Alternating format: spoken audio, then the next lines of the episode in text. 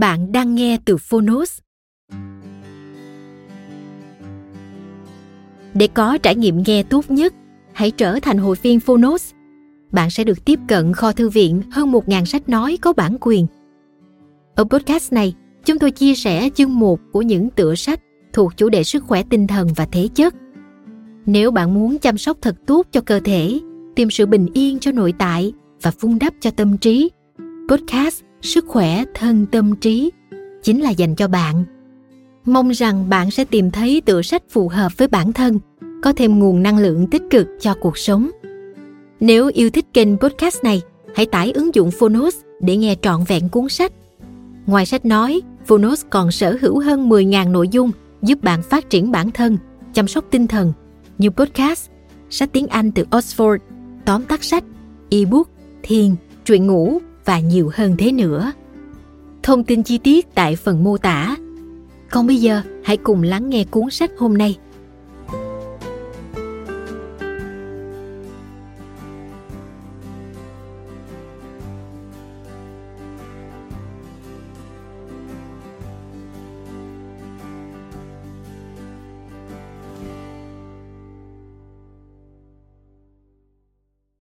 Bạn đang nghe từ Phonos.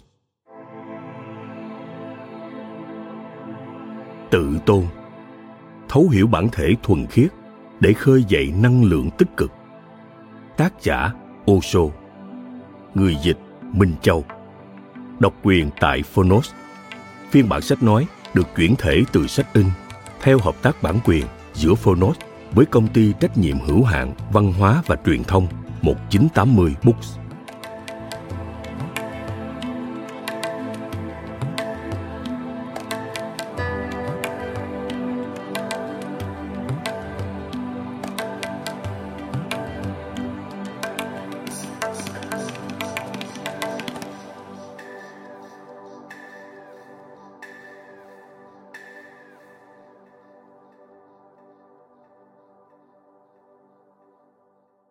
Nếu tôn trọng cuộc sống của mình, anh sẽ từ chối tất cả những vị cứu tinh. Anh sẽ nói với họ rằng, đi hết đi, các người hãy tự cứu lấy bản thân. Thế là đủ rồi. Đây là cuộc sống của tôi, và tôi phải tự hoàn thành nó. Toàn bộ nỗ lực của tôi là trả lại cho mỗi con người lòng tự tôn vốn thuộc về họ. Thứ mà họ đã đem trao cho kẻ khác lời giới thiệu. Respect, tức tôn trọng, là một từ tiếng anh thú vị. Với tiền tố, re, nó mang nét nghĩa nhìn lại. Hãy nhìn lại một lần nữa, trước khi bạn bước vào và trở thành một phần của xã hội, hay một nền văn hóa, một nền văn minh. Bạn đã từng biết rõ con người thật của chính mình. Không phải ngẫu nhiên mà người ta luôn nghĩ tuổi thơ là quãng đời đẹp đẽ nhất. Đó là ký ức bị lãng quên từ lâu. Khi từng có những ngày trong cuộc đời này, những ngày đầu tiên mà bạn còn giữ được bản thân chân thực. Nếu một lần nữa bạn học cách tôn trọng, nếu bạn nhìn lại và đi sâu vào sự tồn tại của mình, bạn sẽ tìm thấy khoảnh khắc mà bạn bắt đầu đánh mất bản thân và hình thành một cái tôi giả mạo. Giây phút đó chính là khoảnh khắc khai sáng. Osho cho dù chúng ta gọi nó là lòng tự tôn hay lòng tự trọng, phẩm chất khó nắm bắt này dường như chính là điểm cốt lõi trong nỗ lực của chúng ta để tìm ra cách tồn tại trong một thế giới đích thực, cân bằng và thực chất. Nhưng liệu chúng ta có biết chữ tự hay cái tôi, self, đó là gì không? Trong cuốn sách này Osho nói về cách chúng ta định nghĩa con người mình và tìm hiểu cái tôi thực sự là gì, bằng cách chỉ ra những gì không phải là nó. Đối với hầu hết chúng ta, từ khi ta đủ lớn để biết đi, nhiều bài giảng tôn giáo và đạo đức đã được sử dụng để định hình hành vi của chúng ta, một con người trong thế giới của tất cả những con người khác. Osho nói rằng, nếu như chúng ta còn mang gánh nặng của những quan điểm và những điều mê tín dị đoan bị áp đặt lên mình, thì ta thậm chí không thể bắt đầu một cuộc tìm kiếm trung thực để khám phá xem ta thực sự là ai. Một khi ta còn chưa biết mình là ai, sự tự tôn mà ta đang có hiện nay sẽ chỉ là một thứ được xây trên nền móng thiếu vững chắc, dễ dàng đổ sụp ngay vào khoảnh khắc một niềm tin nào đó mà chúng ta trân quý bị đặt dấu hỏi khi trả lời các câu hỏi của người lắng nghe thuyết giảng. Osho làm sáng tỏ sự thật rằng, những trải nghiệm của chúng ta trong cuộc sống hàng ngày bị tác động rất nhiều bởi các điều kiện tôn giáo và xã hội. Và chúng ta thậm chí không nhận thức được thực tế này. Theo mọi khía cạnh, chúng ta liên tục bị kéo ra khỏi bản tính độc nhất mà mỗi người sở hữu khi mới sinh ra. Thay cho bản chất nguyên thể và độc nhất đó một bản thể giả tạo, gọi là cái tôi, đã được xây dựng. Cái tôi giả dối cuối cùng giành lấy quyền kiểm soát tâm trí chúng ta, tác động đến suy nghĩ của ta về sự thành công, về những mối quan hệ, cũng như về việc bản thân ta là ai. Xã hội là tập hợp những cái tôi, và nó định hình tất cả các hoạt động chính trị, giáo dục và tôn giáo của chúng ta. Những thứ này tiếp tục củng cố suy nghĩ lối mòn, áp đặt những giáo lý cũ lên bao thế hệ con người mới chỉ là tờ giấy trắng. Từ bỏ những gì mà chúng ta đã quen thuộc trong quá khứ, osho giới thiệu đến độc giả ba yếu tố trụ cột. Đó là sự quan sát, sự nhận thức và sự tỉnh táo. Đây là chìa khóa để khám phá bản chất độc nhất của chúng ta. Cái tôi chân thực nằm trong tất cả chúng ta và một khi ta tiến bước trên hành trình khám phá, thì mọi lẽ sai lầm mà chúng ta vẫn luôn mang theo từ trước đến nay sẽ đơn giản là biến mất. Những bài thuyết giảng của osho hướng tới cộng đồng những người hành thiền, những người sống và nỗ lực hợp tác nhằm đưa thiền định vào trung tâm của cuộc sống thường nhật. Vậy nên, các nội dung cũng chỉ ra con đường hướng tới một lối sống chân thật cân bằng giữa nhu cầu bộc lộ bản thân và nhu cầu sống hòa hợp cùng tập thể. Osho International Foundation Chương 1 Tính cách không nên bị áp đặt Câu hỏi Tại sao khi còn nhỏ, thầy Osho lại nghịch ngợm như vậy? Bạn nghĩ rằng tôi đã khác đi sao? Không một chút nào. Tôi vẫn thế. Tôi không cho phép tuổi thơ của mình bị hủy hoại bởi bất kỳ ai. Bạn nghĩ đó là nghịch ngợm, nhưng tôi chưa bao giờ nghĩ theo cách đó. Ngay cả hôm nay, tôi cũng không nghĩ rằng bất cứ điều gì tôi từng làm là một trò nghịch ngợm. Tôi có lý do của mình, và còn là những lý do rất xác đáng. Để tôi kể cho bạn một ví dụ về ngày đầu tiên tôi nhập học cấp 3. Ở trường cấp 3, mọi người thường có một buổi cầu nguyện vào đầu ngày. Đó là một bài hát rất nổi tiếng, nhưng triết lý đằng sau nó thì thật kỳ cục. Bài hát nói rằng, đất nước của tôi, quốc gia của tôi là tuyệt vời nhất trong tất cả các quốc gia.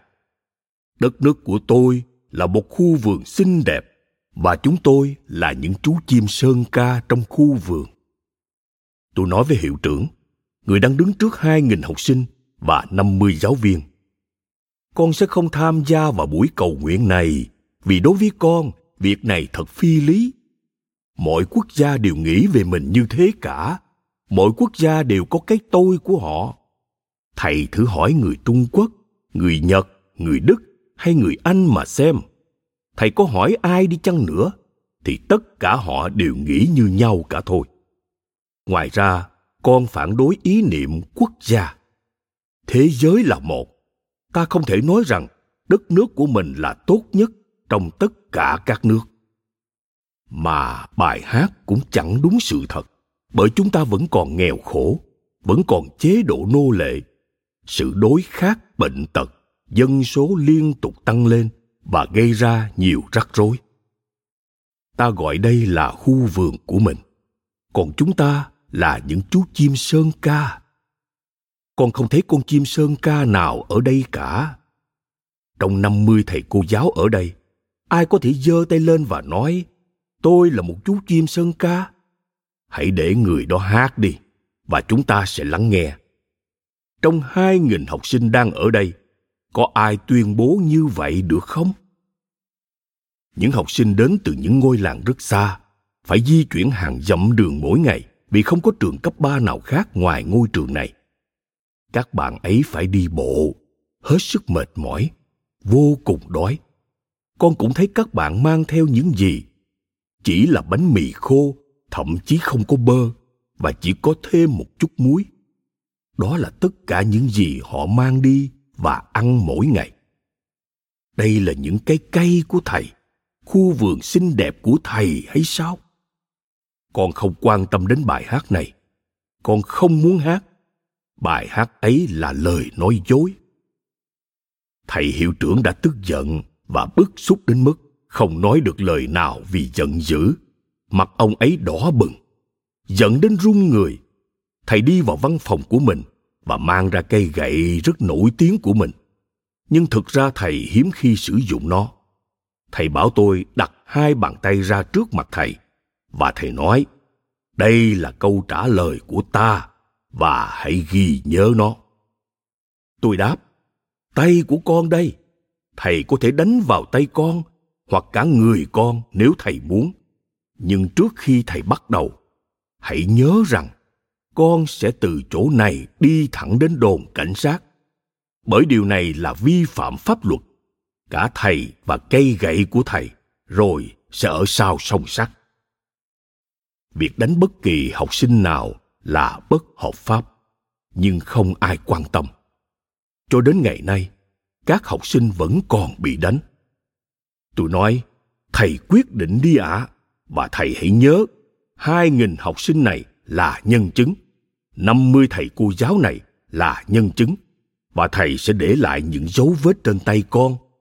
Nếu thầy dám thì cứ đánh con đi. Đến tận ngày hôm nay tôi vẫn còn nhớ rằng khi đó thầy đã đứng sững như một bức tượng.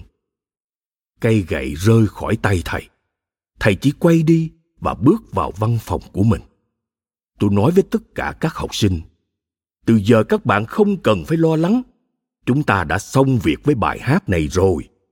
Trừ khi họ tìm thấy điều gì đó hợp lý hơn chúng ta sẽ chỉ đơn giản là đứng ở đây 10 phút trong im lặng. Nào, bạn gọi đó là trò nghịch ngợm sao? Nó không thể được gọi là nghịch ngợm. Và nó chính là thế trong mắt thầy hiệu trưởng của tôi.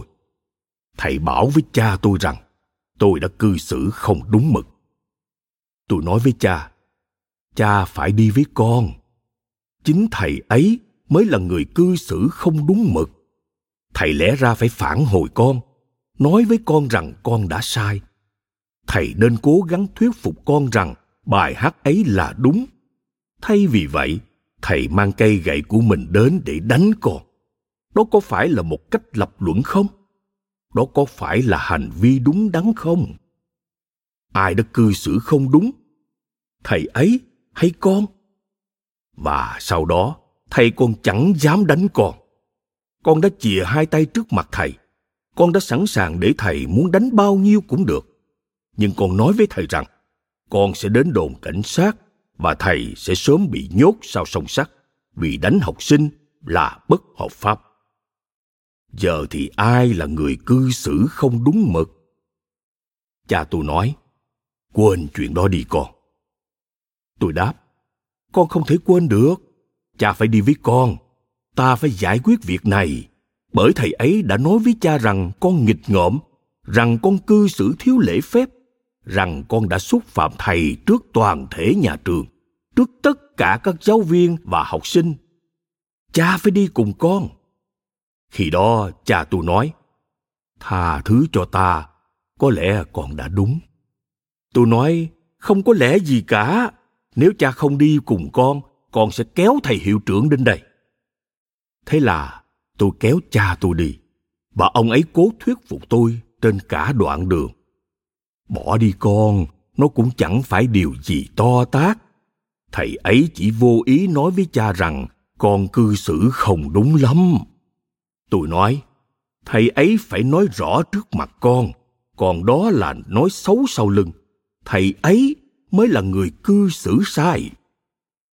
Và khi hiệu trưởng thấy tôi cùng cha đến, thầy lại trở nên ái ngại. Và tôi nói với thầy bây giờ thầy hãy nói lại với cha con những gì con đã làm và những gì thầy đã làm đi ạ. À. sau lưng con thầy đã nói chuyện với cha rằng con cư xử không đúng mực đã nghịch ngợm và đã xúc phạm thầy trước toàn trường. Thầy nói lại đi ạ à, vì con không đồng ý với bất kỳ điều nào trong số đó. Thầy đã xúc phạm con bằng cách không phản biện lập luận của con. Không chỉ vậy thầy còn muốn đánh con không chỉ vậy thầy còn là một kẻ hèn nhát vì thầy thậm chí không thể đánh con. Giờ thầy còn thật xấu tính khi đi mách chuyện với cha của con. Thầy nói rõ đi ạ à, rằng đây là lối hành xử không hợp nhẽ. Trên thực tế tất cả các quốc gia đã và đang tuyên bố mình là quốc gia tốt nhất trên thế giới đều là những kẻ ranh ma lối hành xử ấy tác động đến hàng triệu sinh mạng. Trẻ con bị người lớn yêu cầu phải lặp lại một điều hoàn toàn vô nghĩa mỗi ngày. Không có thực tế nào chứng tỏ đó là sự thật. Một đất nước từng sống trong cảnh nô lệ suốt hai nghìn năm, không thể nói rằng bản thân mình là quốc gia tốt đẹp nhất.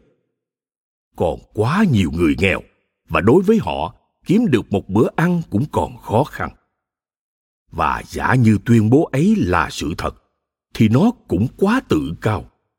Nếu như có một đất nước tốt nhất trên thế giới, giàu có nhất, với nền giáo dục tốt nhất, văn hóa tốt nhất, có đủ mọi thứ cần thiết, thì con vẫn sẽ nói rằng một lời cầu nguyện như bài hát này là sai. Bởi một lời cầu nguyện không nên tự cao đến thế. Một lời cầu nguyện đáng ra phải triệt tiêu cái tôi ích kỷ thầy hiệu trưởng nói với tôi, hãy tha thứ cho ta, hãy quên nó đi, và ta hy vọng rằng chúng ta sẽ không bao giờ xảy ra xung đột nào nữa. Tôi nói, điều đó phụ thuộc vào thầy thôi ạ. À. nếu thầy cư xử đúng mực, có lẽ tình huống này đã không phát sinh. Thầy không thể tôn trọng lý lẽ của con một cách nhẹ nhàng được sao? Thầy nghĩ việc đó sẽ xúc phạm thầy hay sao? Đáng ra việc ấy sẽ nâng cao địa vị của thầy trước toàn trường. Rằng thầy là một người đàn ông đàng hoàng, sẵn sàng tôn trọng lập luận từ một đứa trẻ. Và thầy là một người tôn trọng trí thông minh. Trong ba năm tiếp theo, thầy hoàn toàn tránh mặt tôi. Còn chúng tôi tiếp tục đứng im lặng 10 phút, thay vì sướng lên lời cầu nguyện. Bởi thầy cô không thể nghĩ ra thứ gì tốt hơn dù họ đưa ra bất cứ điều gì, tôi đều có khả năng tìm ra một lỗi nào đó. Cuối cùng họ quyết định, hãy để thằng bé này biến khỏi đây đã. Sau đó sau đấy tôi rời khỏi trường cấp 3 để đi học đại học. Tôi đã trở lại trường vào một kỳ nghỉ để xem mọi chuyện chờ ra sao. Bọn trẻ lại đang lặp lại bài hát đó. Tôi đi đến chỗ thầy hiệu trưởng và nói con đến để kiểm tra thử. Chuyện kia không thay đổi suy nghĩ của thầy chút nào. Nhưng thầy nói, xin hãy để chúng ta yên đi. Ta đã sợ rằng nếu con thi trượt, con sẽ ở đây thêm một năm nữa. Ta đã cầu nguyện cho con vượt qua kỳ thi. Ta đã bảo tất cả các giáo viên hãy hỗ trợ con, giúp con đổ đại học. Nhưng bây giờ, hãy để chúng ta yên đi. Tôi nói con sẽ không đến nữa. Con chỉ đến để kiểm tra và xem liệu thầy đã biết hành xử sáng suốt hơn chưa và có vẻ như thầy lạc lối hẳn rồi. Thầy đã tốt nghiệp ngành khoa học, nhưng thầy lại không thể hiểu một điều đơn giản đến vậy. Con sẽ không đến đây nữa bởi con còn bận rộn nhiều việc ở trường đại học.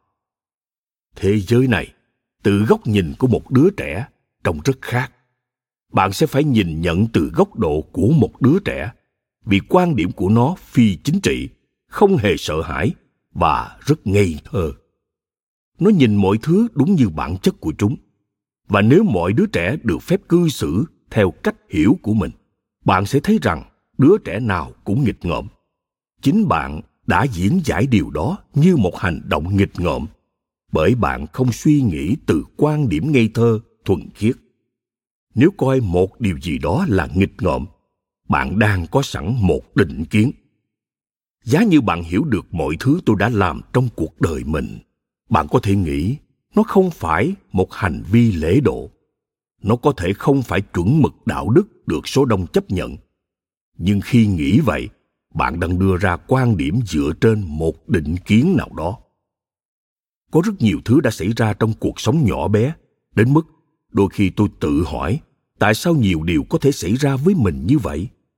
Và tôi biết, những chuyện đó xảy ra đơn giản vì tôi luôn sẵn sàng nhảy vào hành động, không bao giờ đắn đo về hậu quả sẽ như thế nào. Tôi từng thắng một cuộc thi tranh luận giữa các trường đại học. Đó là một cuộc thi biện luận toàn ấn độ. Và tôi đã thắng giải nhất, mang về trường đại học của mình tấm khiên dành cho người thắng cuộc vị giáo sư phụ trách, thầy indra bahadur khare, là một nhà thơ và một người tử tế, đồng thời là một quý ông cực kỳ chỉnh chu. Những chiếc cúc áo khoác, mọi thứ đều phải chuẩn mực, và tôi thì hoàn toàn ngược lại. Thầy đưa tôi đến một phòng chụp ảnh, vì tôi đã giành được tấm khiên vô địch trong cuộc thi toàn ấn độ. Các tờ báo cần hình ảnh của tôi. Trong suốt thời đại học tôi luôn mặc một chiếc kurta, một loại áo choàng không có bất kỳ cái cúc nào hết. Vì vậy khi tôi đứng đó bên chiếc khiên, thầy indra bahadur nói, chờ đã, cúc áo của trò đâu hết rồi? Tôi đáp, em chưa bao giờ sử dụng cúc áo. Em yêu không khí. Em tận hưởng làn gió. Tại sao lại cần cúc áo nhỉ? Trong khi ấy, thầy tôi cài nút áo kín mít thầy mặc shervani đó là quốc phục ở ấn độ. Một chiếc áo dài có nhiều cúc, và ngay cả cổ áo cũng được đóng lại bằng một chiếc cúc. Thầy nói, nhưng đồ của em chẳng có cúc áo gì cả. Bức ảnh này sẽ được in lại trên toàn bộ những tờ báo. Thầy không thể cho phép em thiếu chỉnh chu được. Tôi đáp, em không thể chịu nổi mấy cái cúc áo. Em có thể mang cúc áo đến rồi thầy có thể chụp ảnh mấy cái cúc áo cho báo chí em không phản đối đâu em không quan tâm đến hình ảnh, mà đây là ảnh của em hay ảnh của thầy ạ à? thầy đứng lên đi nào trông thầy thật đạo mạo, chụp ảnh sẽ đẹp đấy ạ à. nhưng nếu thầy muốn ảnh của em, thì đồ phải không có cúc vì em đã sống mà không cần mấy cái cúc áo trong gần bốn năm rồi.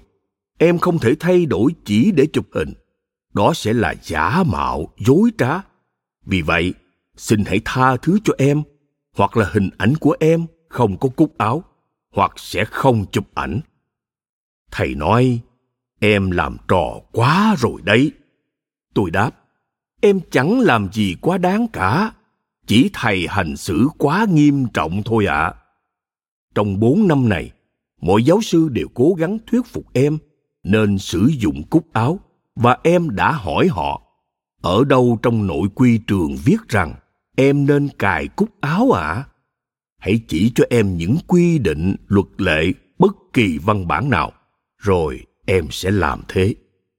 Nhưng chưa ai từng nghĩ vấn đề này sẽ phát sinh vào một ngày nào đó, nên nó không có trong luật lệ của trường đại học. Và như vậy cũng chứng tỏ rằng điều này là không sao hết tôi từng đi một đôi dép kiểu ấn làm bằng gỗ nó được sử dụng bởi các nhà tu hành trong nhiều thế kỷ, gần 10.000 năm hoặc có lẽ lâu hơn. Một đôi dép bằng gỗ, bởi vì người ta tránh sử dụng da thú. Thứ chắc chắn phải đến từ một con vật đã bị giết chỉ để phục vụ mục đích này và loại da tốt nhất thì phải lấy từ những con non. Vì vậy các nhà tu hành tránh làm thế và sử dụng dép gỗ. Nhưng đôi dép tạo ra rất nhiều tiếng ồn khi người ta bước đi. Bạn có thể nghe thấy tiếng từ cách đó gần nửa dặm. Và nếu ta bước đi trên một con đường xi măng hay lối đi bộ trong trường đại học, thì toàn bộ trường đại học sẽ nghe thấy luôn.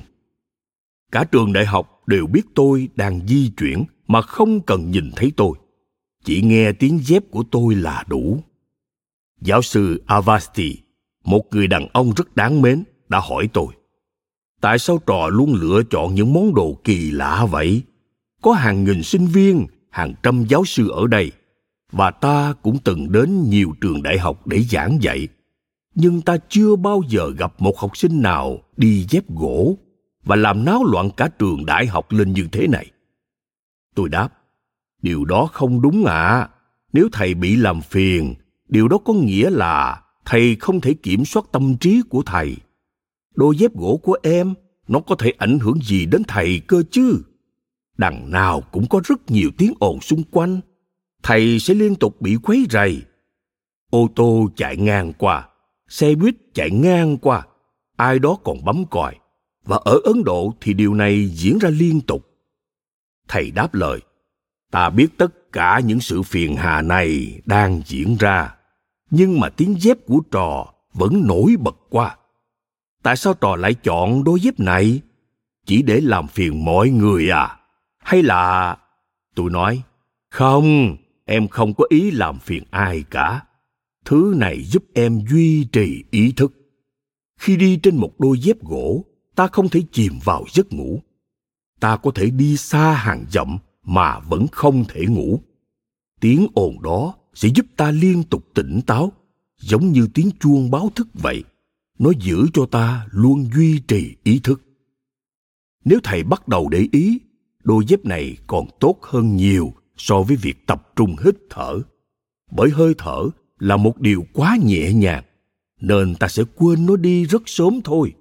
Chỉ trong vài giây và đầu óc ta sẽ lại lang thang. Nhưng tiếng lọc cọc lọc cọc lọc cọc sẽ liên tục đánh vào ý thức. Như thể ai đó đang đập vào đầu ta vậy. Lọc cọc lọc cọc làm sao ta có thể đi chạch hướng được? Nó giúp ích rất nhiều cho việc thiền định. Avasti nói, trò đúng là kỳ lạ mà. Đây chỉ là một trò nghịch ngợm, mà giờ trò vẽ ra cả một triết lý từ nó. Tôi vẫn cho rằng tôi không hề tạo ra triết lý nào cả và việc đi đôi dép gỗ cũng chẳng phải là trò nghịch ngợm. Nếu ai đó cảm thấy bị quấy rầy, điều đó đơn giản có nghĩa là người đó không thực sự tập trung. Nếu bạn bị quấy rầy, thì bạn sẽ bị quấy rầy bởi bất kỳ điều gì. Một con chó cất tiếng sủa, một con quạ cất tiếng trên mái nhà. Đôi khi, nếu không có gì xảy ra, điều đó cũng có thể làm phiền bạn. Bạn sẽ nghĩ, có chuyện gì vậy nhỉ? Xung quanh không có tiếng động nào, không có chuyện gì đang xảy ra sao? Đôi dép gỗ có thể trông như một trò nghịch ngợm, nhưng thực chất không phải vậy.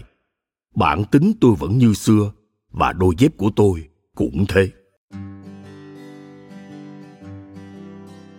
Cảm ơn các bạn đã lắng nghe podcast ngày hôm nay.